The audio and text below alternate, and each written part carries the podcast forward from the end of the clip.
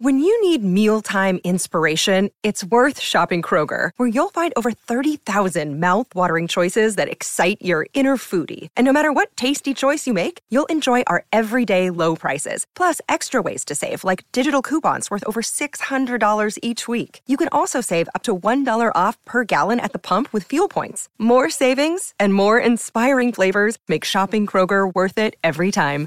Kroger, fresh for everyone. Fuel restrictions apply.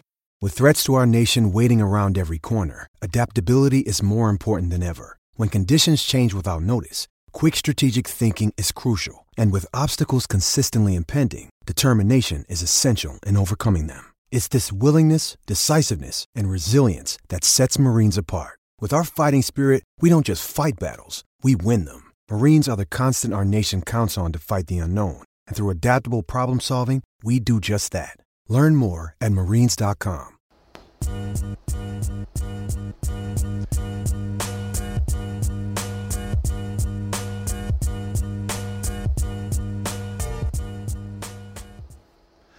Welcome in, everybody. It is a huge week here as we get into the college football playoff rankings. This is Breaking the Huddle. I'm Joel Klatt, and the show is brought to you by Dr. Pepper. It is the one fans deserve. Okay, let's get right into it. We finally got the first iteration of our playoff rankings from the committee. Let's take a look at what the committee gave us. This is what the committee gave us here as we sit with Georgia number one. Everyone knew that that was going to happen. No one knew what was going to happen from like two down to about nine. They came out with Alabama at number two. I'm sure everyone was curious about that. We'll get into it a little bit. Michigan State three, Oregon at number four, and then Ohio State just ahead of Cincinnati as the first two out. It was Michigan at seven. It was Oklahoma at eight, Wake Forest at nine. So that's what the committee gave us. Interesting. Let's look at what I would have done. If I was a committee of one, this is how I would have ranked the teams. This would be my playoff today. And it's different than the way I would rank teams who I think would win this week. I do it much more on uh, what do these teams deserve versus some subjective metric like four best. Georgia would be number one. That's pretty clear. I think Michigan State in that win, what they were able to do last week against Michigan, Oklahoma is an undefeated, and then Oregon with the single best win in the country so far would overcome the one loss just ahead of Cincinnati, Alabama at number six, and Ohio State at number seven. So very different. These are vastly different lists. My playoff as a committee of one versus what the 13 person committee gave us. So let's dive into it. Okay, so folks, there's a lot of people up in arms today about the committee's rankings. And, and I know I took a, a few shots in, in, a sarcastic way at the committee and have done so over the last few years. But I think it, it, it, we need to start with this fact. Okay, first and foremost, the playoff as it's currently constructed is broken. Okay, but it was never really right to begin with. So it's not right to say it's broken, it was just never correct in the first place. What was never correct about the playoff? Well, I think it's pretty simple. One is four teams is too few teams. Um, everything in our sport now is defined by whether you're in the playoff or not. That's the only way you can define yourself as successful. Well, that's not good for our sport because it doesn't allow for growth. It doesn't allow for a school or a program to evolve. So we've shoved too much meaning inside of just these four teams. It's too narrow of a scope in a large sport like college football. So that's number one of why it's it's broken or maybe never right to begin with. I don't think that the committee, as it's currently constructed, is the right way to rank teams. 13 people in a room talking with one another is is not anywhere near what you would want to do if you were trying to get a data set that was unbiased. Okay, so I think that we need to expand the current committee to have more variables or we have more committees because we need to dilute the power of the committee and we need to allow for wild variations or bias to be thrown out. Anybody that has taken a statistics course or dealt with any math course would tell you that you want to take kind of the high and the low and you throw them out and you want to get to the fat part of the bell curve. Well, we don't do that with a 13 person committee. You can have wild biases that lead to rankings like this Georgia 1 and Alabama number 2, even with a loss ahead of all these undefeated teams below them. So that's a problem. The last thing that is a problem is kind of how I derived my list versus how the committee derived theirs. They're trying to seek the four best teams. How subjective is that? It's completely subjective.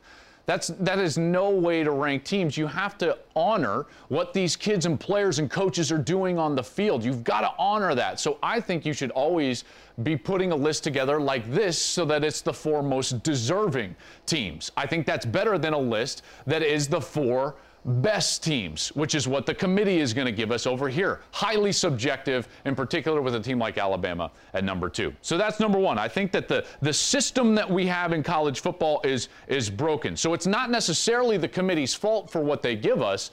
That's the bad hand that they were dealt, and they're trying to make the best out of that bad hand. That's number one. I've got four points here. This is number two. The committee devalues the actual game on the field. We play college football for the games. This is why we go to college football games. This is why we love it. This is why when you went to school, you felt like you were a part of the program. It's because you would sing the fight song. You would be at the game and you would watch your team compete with a scoreboard at one end, with a clock at that end as well. And you would say there's going to be a winner and there's a loser, and that's going to define which team is better moving forward. Well, that doesn't happen anymore because we've totally devalued the games. And I think that that's bad for the sport. I don't think that that's very good for us moving forward. What's the evidence of that? Well, the evidence of that is that Alabama, with one loss, is the second ranked team in the country. You've got Oregon with a loss as the fourth ranked team in the country, Ohio State as number five, but Cincinnati's undefeated at 8 0. Why does it matter what Alabama's ranking is? Well, it, it, matters a great deal. And the reason is, is because they, of the teams that have a loss here up in the, the top of the playoff rankings, have what I would consider to be a bad loss. Oregon has a bad loss, a far worse loss than Ohio State or Michigan or even Notre Dame. So you're, you're suggesting that it pays to lose to a lesser opponent than a better opponent. That doesn't make any sense whatsoever. Think of it this way. If Texas A&M had somehow beat Mississippi State and they also had a loss and were jockeying for position up here, then all of a sudden the head-to-head would matter because A&M would be a little bit better. So then Alabama would have to be behind A&M, similar to how Ohio State has to be behind Oregon. But since A&M is worse, Bama gets to just rise up the rankings. So it actually paid dividends for Alabama that A&M has struggled to a point where they've got two losses and are not a similar team to Alabama. How does that make any sense? So the structure of the playoff is broken.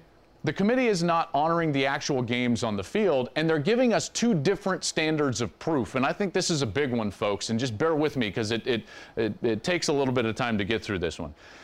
We have two different standards of proof in college football. If you're a blue blood like Alabama or Ohio State, you're going to get the benefit of the doubt. In our country right now, we've got two different standards of proof.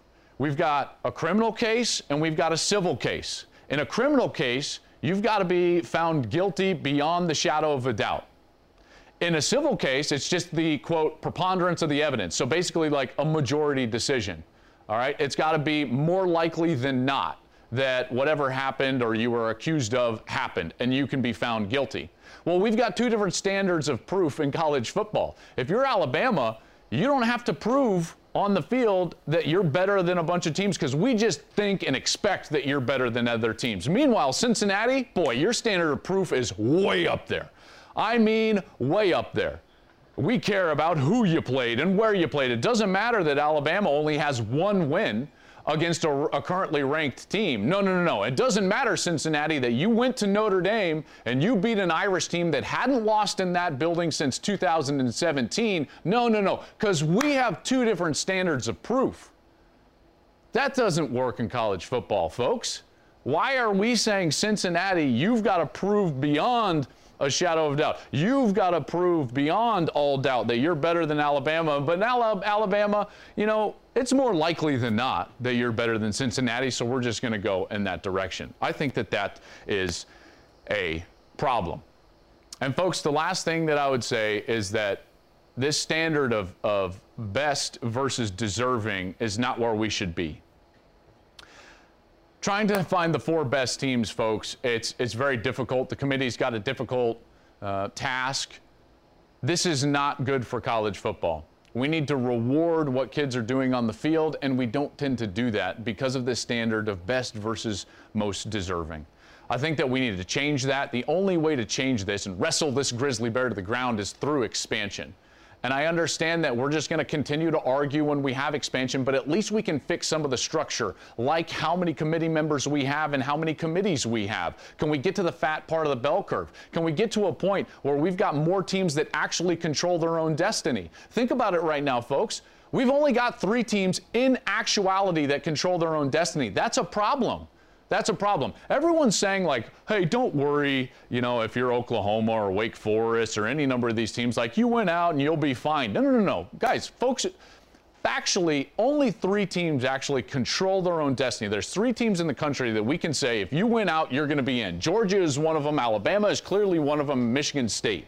If Oregon wins out, we don't know what they're going to do with Ohio State. We don't. We have no idea what they're going to do as far as the value goes. Cincinnati, clearly, it doesn't matter if they went out. Oklahoma, matters what ha- happens elsewhere. When there's only three teams that control their own destiny, you're disenfranchising fan bases all over the country. You want to keep Cincinnati's fan base engaged, saying, hey, every single game is a playoff game for you from here on out. If you win that conference, you'll clearly be one of the six best conference champions, let's say in a 12 team playoff, and you'll go to the playoff. And guess what? If you win your conference and you're one of those six best champions, you'll host a playoff game. That's college football, folks. That would be better. This structure, this subjective nature, this is not it. This is not it. Hey, we got to break down the best defense in college football. Might be one of the best defenses in the history of college football. The Georgia Bulldogs. What makes them so great? Let's take a look. Let's take a peek under the hood. All right. Four things, but listen, there's more than these four things. Let's try to just go through a few of them talent, scheme, effort, and tackling.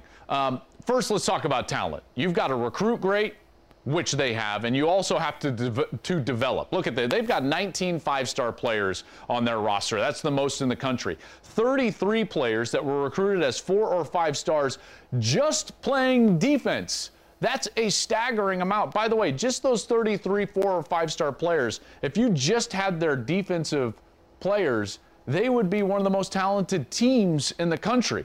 And by the way, Jordan Davis, see this big guy, the key to their defense right in the middle, the nose guard, he was a three star. So you know that they're developing the recruits that they do get and you don't have to be a five star in order to dominate. Jordan Davis getting some Heisman bu- bu- uh, buzz. Excuse me. Let's take a look at Jordan Davis and some of that talent. Georgia's defense starts with their front seven. That uh, front seven starts with Jordan Davis. Right here, you've got basically even numbers to block the Georgia front seven. But when you've got a nose guard that's going to take the guard and just shove him right into the backfield, get off of that block, and make the tackle, you've got something special. That's talent, folks. Let's take another look at, at a different play.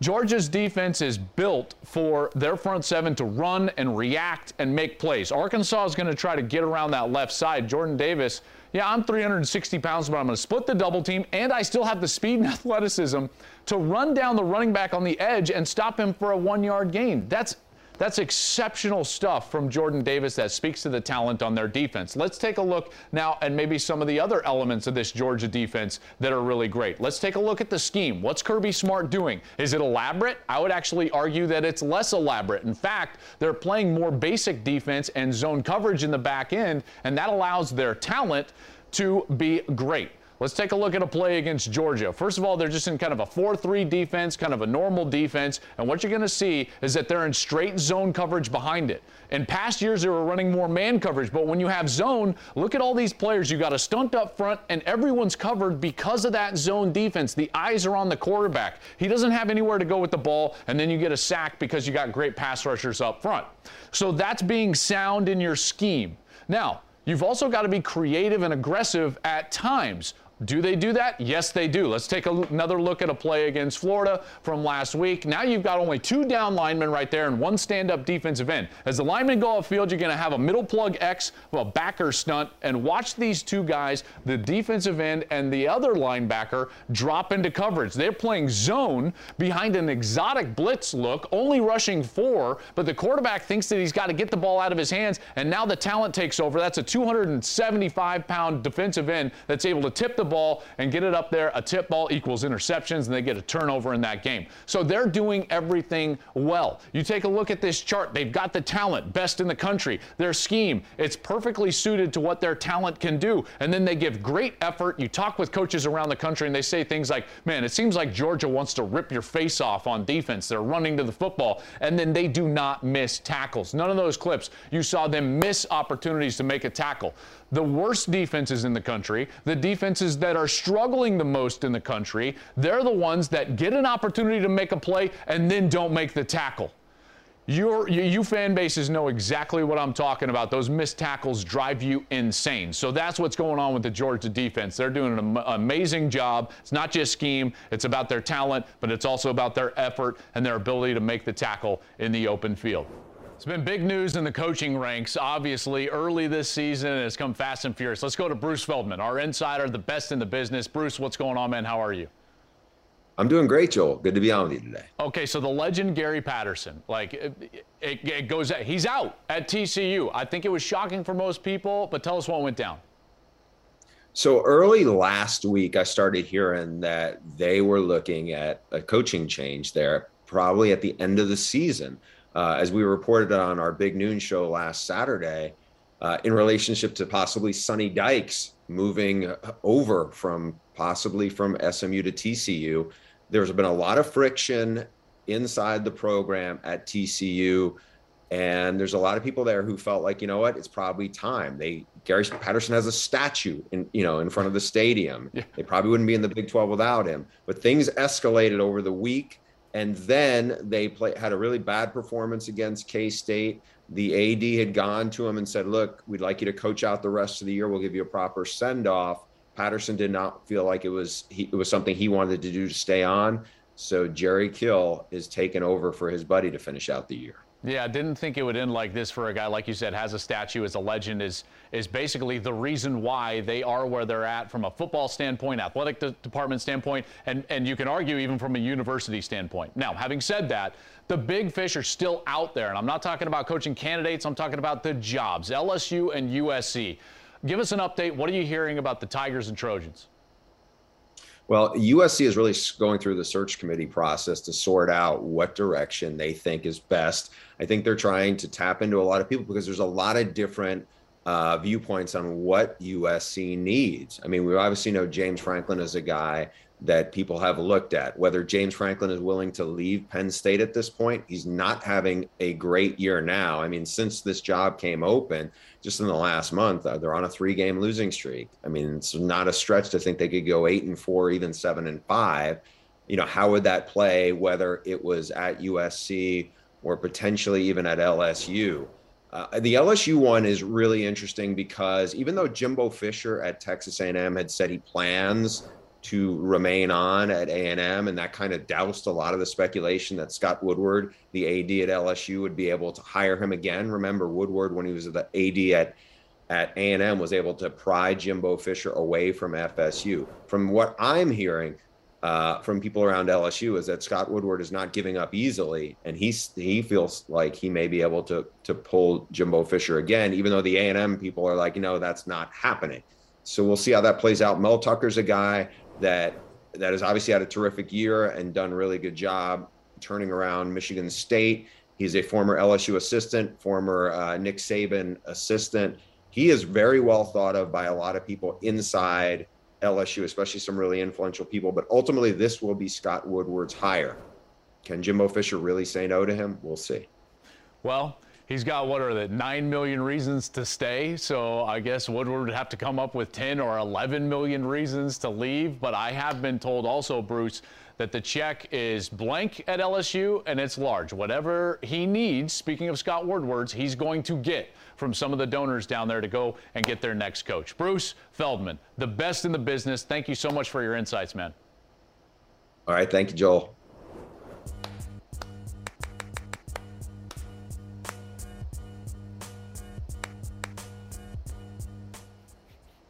A little clap back time. Let's go to the social media sphere and check out what's going on. Let's hit it uh, and get right to it here. Jay comes in with. Nah, this isn't the NFL. Just because you win your conference doesn't mean you should be in the playoff. If Oregon chokes and loses to a four loss team from the Pac 12 South, it would be a mockery if that four loss team made the playoffs. Okay, Jay, lots to get into, and, and you're you're making some assumptions that are not true about my model. I talked about uh, quickly my model there in the first segment. Listen, I would like 12 teams, maybe even 14 teams, and I would give six of those spots to conference champs, but those are not automatic bids for conference champs. They're the four, or excuse me, six best conference champions. So you could get a conference champ that gets left out. Let's say if a four loss team were to win a conference championship. But there's more.